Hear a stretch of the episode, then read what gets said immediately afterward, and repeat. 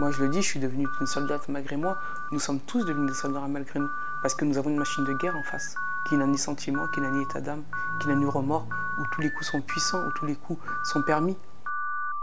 Bonjour Assa Traoré, merci euh, de nous recevoir. Nous sommes Climat Social et nous vous admirons beaucoup. euh, On admire votre force euh, que vous avez su puiser d'une souffrance inimaginable et cette générosité avec laquelle vous menez votre combat pour la justice. Dès le CM2, euh, on a lu que vous rêviez d'être euh, éducatrice spécialisée et que vous l'êtes devenue euh, ensuite, mais qu'il y a eu cet événement tragique qui va redessiner votre destin, puisque le 19 juillet 2016, il y a à peu près 5 ans, le jour de son 24e anniversaire, votre frère Adama se faisait interpeller et tuer par des gendarmes. Et face aux mensonges des forces de l'ordre, à l'aveuglement de la justice et du système, vous menez bataille pour, depuis pour que la vérité se fasse autour euh, de son décès, pour que justice soit faite et aussi plus largement pour que cessent les bavures policières. Pour commencer, euh, d'où tenez-vous cette force? J'ai envie de dire, on a tué mon petit frère. Mon petit frère, est mort. euh, moi, j'ai grandi avec mes petits frères. hein. On est issus d'une très grande famille. On est 17 frères et sœurs. Et moi, j'étais la plus grande. Les, plus grands déjà avaient pris leur indépendance. Moi, j'ai grandi avec mes petits frères. Mon père est mort quand j'avais 14 ans. Et avant de mourir, il va dire s'il arrive quelque chose à l'un d'entre vous, euh, euh, il faut que vous soyez là les uns pour les autres. Et moi, tout de suite, après le décès de mon père, euh, on m'a jamais rien imposé dans ma famille, on m'a jamais rien demandé. Mais pour moi, c'était normal que euh, je porte, que j'aide ma famille, que, mes- que je porte mes frères. On, on est très proches. Il y a quelque chose d'assez très fort entre, entre nous, les frères et sœurs. Et ça va. Cette force, pour moi, elle est. Je me dis pas d'où elle vient. Pour moi, c'est une force qui est assez naturelle. hein. C'est une force qui est assez logique. C'est qu'on a tué mon petit frère, on a tué une prolongation de moi, on a tué, euh, on, a, enlevé un membre de notre famille, on a enlevé un membre de, notre corps. Et ce combat, on lui doit à Adama. On lui doit à mon frère. On l'a tué. Mon frère est mort. Mon frère est mort à l'âge euh, de 24 ans, le jour de son anniversaire. Et aujourd'hui, mon frère n'a plus la parole. Mon frère ne peut plus se défendre. Et pour son honneur et pour sa dignité, euh, je suis obligé, nous sommes obligés avec ma famille de dire déjà qui était Adama Traoré, de mener ce combat pour lui. Si on ne le fait pas, c'est comme si euh, on l'abandonnait. Et euh, abandonner mon frère, ça jamais. J'avais vraiment peur que la mort de mon frère soit un fait divers. Et qu'au mois de juillet et qu'au mois de septembre, que la rentrée commence et que on oublie mon frère et qu'on oublie qu'il y a eu un mort ce 19 juillet euh, 2016, le jour de son anniversaire. Pour moi, c'était impossible. Donc tout de suite, je me suis dit, euh, non, il faut surtout pas, surtout pas que le nom de mon frère tombe dans l'oubli. Il faut surtout pas qu'Adama Traoré soit un fait divers. Et je vais me battre pour ça tout de suite. Et je me suis dit, le nom de mon frère, j'en ferai un symbole. Vraiment, c'est vraiment dans les premiers mois où je vais me dire, je veux qu'on on parle d'Adama Traoré, qu'on dise qu'il y a eu un combat et que ce combat a participé à un changement. Mais je veux que ça se fasse avec le nom de mon frère, mon frère qu'on a tué, que surtout son nom ne parte pas dans l'oubli. Vous parlez de, justement de, de symbole et du symbole que, que, que, que vous réussissez à porter avec le nom, de votre frère. Vous aussi, vous êtes devenu un symbole. Et euh, moi, je remarquais que dernièrement, donc, vous avez été euh, nommé par le prestigieux euh, journal hebdomadaire Le Time Guardian of the Year, c'est-à-dire protectrice de l'année. Ça a fait quand même un, comment, un grand bruit outre-Atlantique. Et en France, on n'en a pas beaucoup entendu parler. Moi, j'ai l'impression que votre célébrité, d'un côté, euh, gêne, euh, presque même dénigrée par certains. Comment vous expliquez ça? Je suis fier que euh, le combat dépasse l'outre-Atlantique, dépasse les frontières, que ce combat aujourd'hui est devenu international et même mondial, que ce combat ne fasse pas débat en outre-Atlantique. C'est un combat qui est loyal, c'est un combat qui est digne, c'est un combat qui est noble. Il est nécessaire aussi, il est nécessaire pour l'avenir de nos enfants, il est nécessaire pour l'avenir de la France. La France est à un retard euh, sur les discriminations, sur le racisme qu'une partie de sa population, euh, ici l'immigration, euh, peut subir. Et ce retard, il faut qu'on qu'on- qu'on l'avance. Il faut que le monde entier le sache qu'en France, il n'y a pas que le boulevard, la- l'avenue euh, des Champs-Élysées, euh, la Tour Eiffel ou la mode. C'est que, que quand on tire le rideau, il y a une partie de l'issue de l'immigra- l'immigration qui subit de la discrimination, qui subit de, la violence policière. Donc oui, euh, l'écho, quand l'écho vient d'ailleurs, on le prend. Il est nécessaire pour la liberté de tous, il est nécessaire pour l'égalité de tous. Aujourd'hui, euh, moi, mon combat, Et euh, ce que je défends, c'est un, un, message universel. C'est un message pour l'égalité de, de tout ça, pour euh, qu'on puisse vivre dans un monde de paix. Et ce message universel, la France doit le prendre. La France doit l'adapter à son pays. On ne doit pas le demander. Ça devrait être quelque chose d'assez naturel, d'assez logique. Et la France qui se dit ce pays égalité, fraternité, la France qui se dit un pays euh, droit de l'homme, doit respecter ces hommes à égalité. Quand je dis les hommes, c'est les hommes avec un grand H. Euh, et ça, c'est important. Dans les médias aussi, et même autour de nous, on entend trop souvent, euh, déjà euh, face aux, violences faites aux femmes, not all men, pas tous les hommes, comme si on voulait un peu déplacer la question et pas parler de, ce système qui justifierait un peu ces violences. Et de la même façon, on entend aussi trop souvent not all cops, pas tous les policiers, suite à une bavure, par exemple suite au tabassage du producteur de musique Michel Zecler. Et pourtant, les chiffres, ils sont là. Euh, il y a déjà une, grande disproportion des contrôles d'identité envers les personnes racisées. Selon le défenseur des droits, les jeunes noirs ou arabes ont 20 fois plus de chances d'être contrôlés. On observe aussi une grande proportion euh, des gendarmes ou des policiers à voter, du moins à dire qu'ils votent pour le Rassemblement national. Selon le Centre de recherche politique de Sciences Po, il y a environ 50% des policiers et militaires qui avaient annoncé vouloir voter pour Marine Le Pen en 2017. Du coup, comment on répond à cet argument Pas tous et comment on fait prendre conscience de, ce racisme qui est systémique et généralisé Il faut que la France assume qu'il y a du racisme euh, au sein de ses institutions. Il faut que la France assume qu'il y a du racisme au sein de la police. Et tant que ça ne sera pas assumé et dit clairement, on ne pourra pas en sortir. C'est comme un cercle vicieux. On peut euh, combattre euh, dans un sens, mais il faut que dans l'autre sens aussi, il y ait cette réceptivité et que cette conscientisation euh, sur le fait qu'il y ait du racisme, il faut que la France l'assume. il faut que la France écoute son peuple. Quand on va sortir dans la rue le 2 et le 13 juin, on est plus de 100 000, c'est le peuple français de, tous les horizons, euh, de tout âge, euh, ceux qui subissent la violence policière, ceux qui ne la subissent pas, euh, les plus jeunes, que peu importe ta religion ou, pas, peu importe ton appartenance sexuelle ou pas, on était tous dans la rue. Et la France, le, gouvernement français, l'État français n'a pas écouté son peuple. Quand on voit qu'à cette période-là, dans le monde entier, les images de la mort de George Floyd va choquer le monde entier et que les, autres pays se remettent en question sur la façon euh, dont euh, est traitée euh, une partie de leur population, bah, la France va, répondre de façon très répressive, très violente, où elle va snober ce peuple sorti dans la rue. On ne snobe pas un peuple, on écoute son peuple. On va nous parler de séparatisme tout de suite après, parce que oui, le, le le, peuple a fait peur, donc tout de suite divisé pour mieux régner.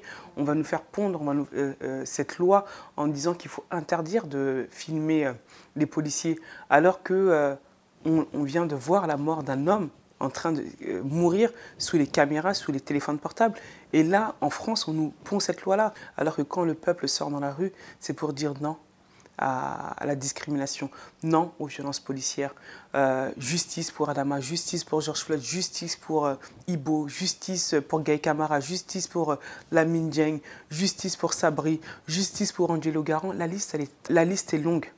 Et aujourd'hui, on sort, on, sort avec ce message universel, ce message d'égalité, ce message où on se dit qu'il est nécessaire pour pouvoir avancer dans ce pays. Il faut qu'il sache que le mouvement est là et qu'une génération euh, est née, la génération Adama. Cette génération qui est dans la continuité de nos anciens, de tous ceux qui sont battus. Euh, pour nous, nous sommes dans la continuité du MIB, des mouvements de des banlieues de l'immigration, euh, qui est là. Et ce combat, on, va, on, on ne lâchera pas. Aujourd'hui, moi, je demande la vérité, la justice pour mon petit frère Adama, mon frère qui est mort. Euh, sous le poids de ces trois gendarmes. Mon frère a porté plus de 250 kilos.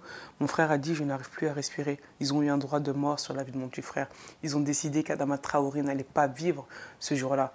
Mon frère est mort. Mon frère ne reviendra plus. Par contre, la justice pour Adama, on va la demander.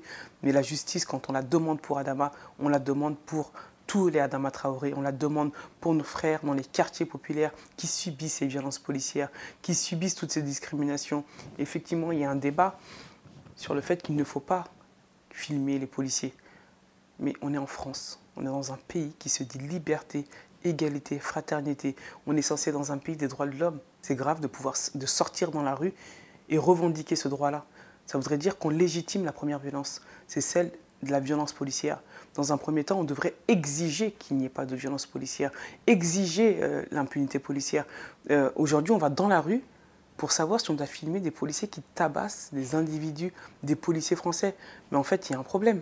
On devrait, s'il n'y a pas de violence policière, s'il n'y a pas d'impunité policière, il n'y a même pas de débat sur le fait si on doit filmer ou pas filmer.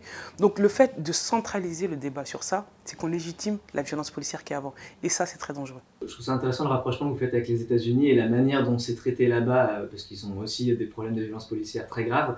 Mais en tout cas, médiatiquement, ils en parlent plus et il y a un débat qui est lancé. Euh, moi, ce qui m'intéresse aussi, c'est qu'on parle de, de préconisation, de proposition. Aux États-Unis, quand euh, George Floyd est décédé, les militants euh, ont proposé tout un panel de propositions. Il y en a qui ont dit qu'il faut complètement abolir la police, pure et simple, en disant qu'en fait elle crée plus de violence qu'elle ne les prévient. Euh, il y en a qui ont dit qu'il faut euh, couper le budget de la police pour en fait le faire repartir à zéro, c'est ce qu'on appelle le defund de police. Et enfin, il y en a qui disent qu'il faut restructurer, c'est-à-dire faire par exemple des formations pour que les policiers comprennent qu'ils ont euh, des attitudes qui sont euh, racistes et qu'ils le conscientisent. Vous, de votre côté, est-ce que vous avez des, pistes, des réflexions qui pourraient être euh, justement comme ça intéressantes à mettre dans le débat public? Moi, j'ai envie de dire qu'avant d'arriver sur des pistes ou des réflexions, c'est de répondre à nos questions à nous. C'est nous qui posons les questions en premier. On ne répond pas une question par une question. Parce que quand tout on se lève, nous, famille de victimes, c'est de demander pour, c'est d'avoir la vérité sur nos morts c'est d'avoir la vérité sur ces violences policières. Pourquoi on ne répond pas à nos questions?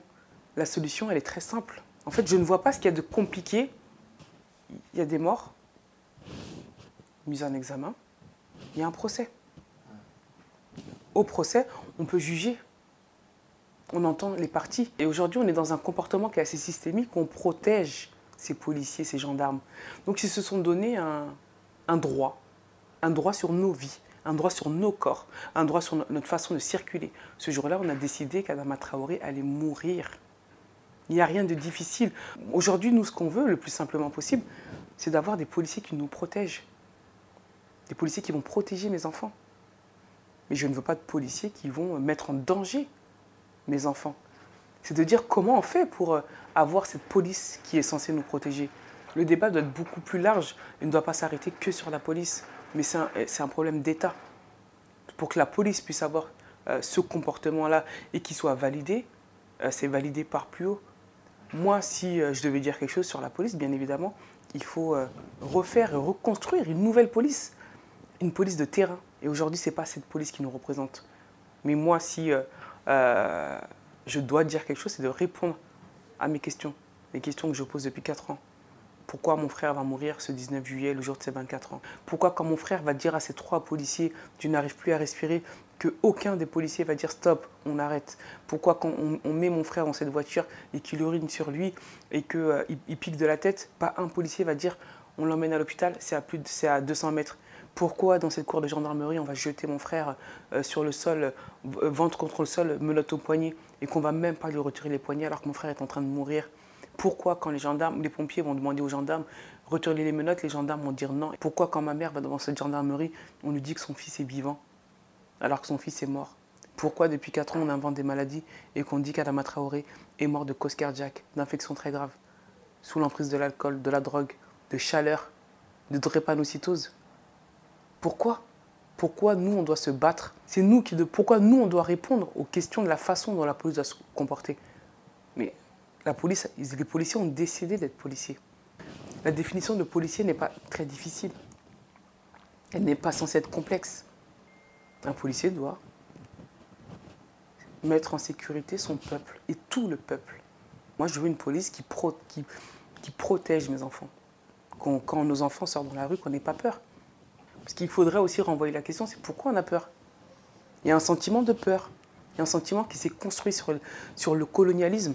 Et tant que la France ne va pas assumer son histoire de l'esclavagisme et du colonialisme, ben, on n'en sortira pas. Nous, nous prenons, euh, pour moi, c'est comme des non-dits.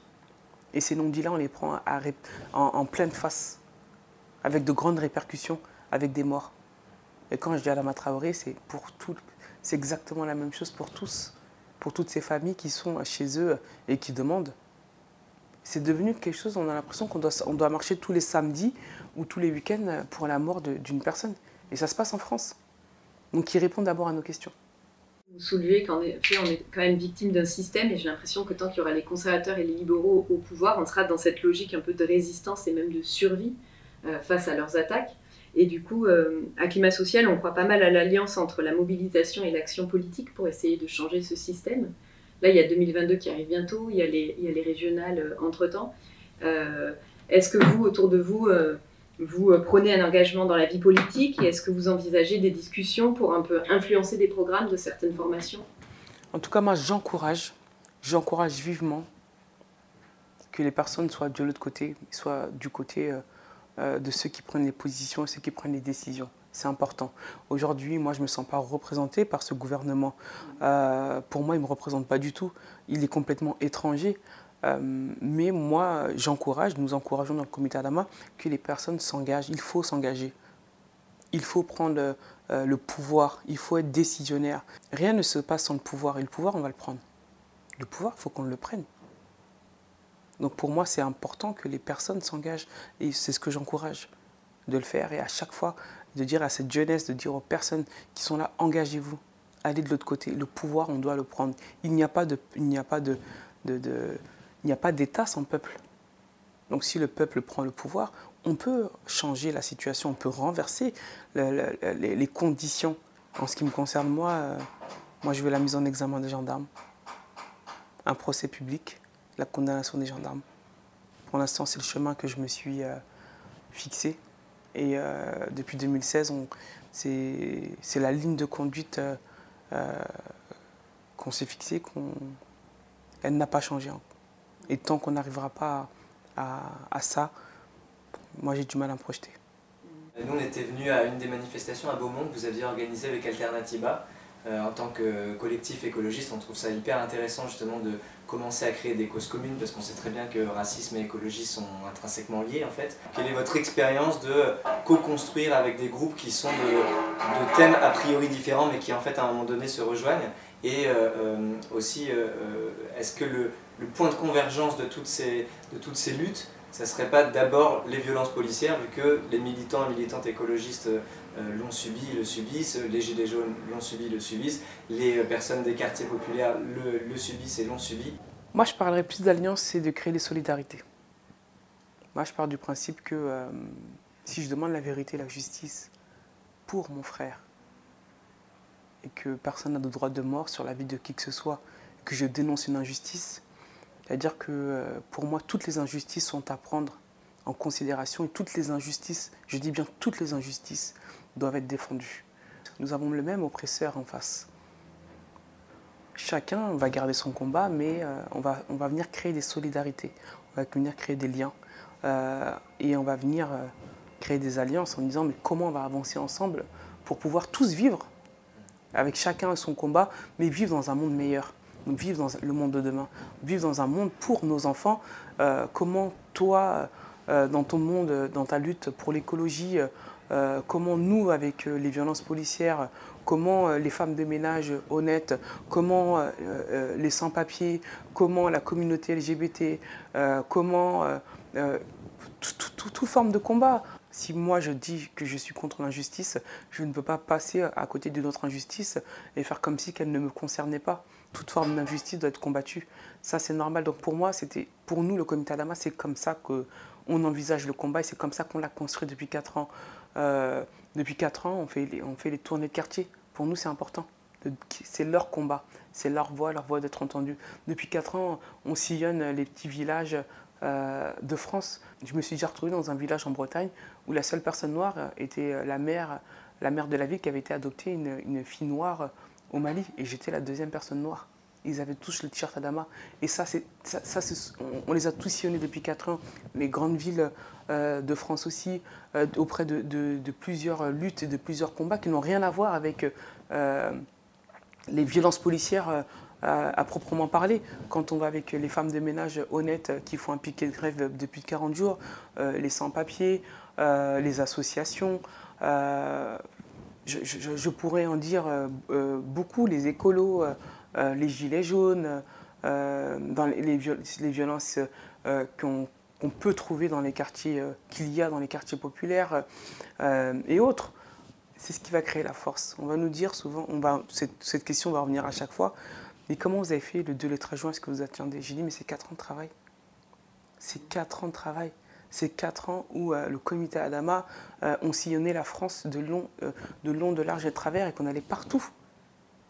On allait partout, on faisait des week-ends, des fois on se retrouvait dans 78 après le 91, après le 95, on rentrait, il était peut-être 1h du matin. des fois c'était tout le week-end, des fois c'était toutes les vacances. On prenait le train, on partait 5 heures, on revenait. des fois je faisais des allers-retours, je faisais Lille-Paris, je me retrouvais à Aulnay après. C'est comme ça. Et ça, on l'a construit pendant 4 ans. Donc oui, euh, bien évidemment, euh, nous, on va continuer à avancer euh, dans ce sens-là. Parce que comme je le, répète, le message est universel. On va reprendre leurs mots, on ne veut pas de combat séparatisme. C'est un combat, aujourd'hui, si on crée des liens, si on crée de la solidarité, si on crée des alliances, on est puissant, on est trop fort. Moi, je le dis, je suis devenu une soldate malgré moi. Nous sommes tous devenus des soldats malgré nous. Parce que nous avons une machine de guerre en face, qui n'a ni sentiment, qui n'a ni état d'âme, qui n'a ni remords, où tous les coups sont puissants, où tous les coups sont permis. Mais par contre, pour la faire tomber, il faut qu'on soit nombreux. Bon, on y va ensemble. Et du coup, dernière chose, ça, ça, tombe bien. Qu'est-ce que ça. On est venu avec une pancarte à une de, ces, une de vos manifs, avec Assa Traoré 2022. Qu'est-ce que ça vous évoque? Qu'est-ce que ça vous évoque? Assa Traoré 2022, bon. J'espère qu'en 2022, on aura fini le combat. J'espère qu'en 2022, euh, on aura avancé. J'espère qu'en 2022, euh, la France aura pris conscience que son pays va mal. J'espère qu'en 2022, euh, les gens iront pour le changement. J'espère qu'en 2022, ce message universel qu'on veut faire passer soit là.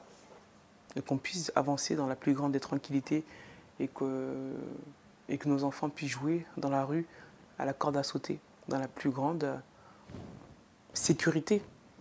Et qu'en 2022, euh, qu'on arrête de se battre contre le racisme et la discrimination. Et qu'en 2022, euh, surtout, qu'on se dise qu'on a le droit de participer à la construction de cette France. Qu'on a le droit de participer à la construction de notre propre vie. Et que surtout, on a le droit de participer à la construction de ce, de ce monde. Pour moi, 2022, oui, elle est présidentielle. Mais Maintenant, il ne faut plus qu'on s'arrête à une personne, mais que le peuple euh, prenne le pouvoir et qu'on le change. Donc j'espère que euh, qu'on aura contribué à ce changement-là et qu'on en fera partie et que, et que toutes les personnes qui se sont battues à nos côtés et dans tous les mouvements pourront se regarder dans une glace et se dire j'ai participé à ce changement-là, j'y étais et je l'ai fait. Merci beaucoup, Assa Traoré, d'avoir partagé votre expérience, votre combat avec nous. Euh, vous pouvez retrouver les podcasts de Climat Social sur notre chaîne YouTube Climat Social ou en tapant les podcasts de Climat Social sur Spotify. Merci beaucoup. Merci à vous.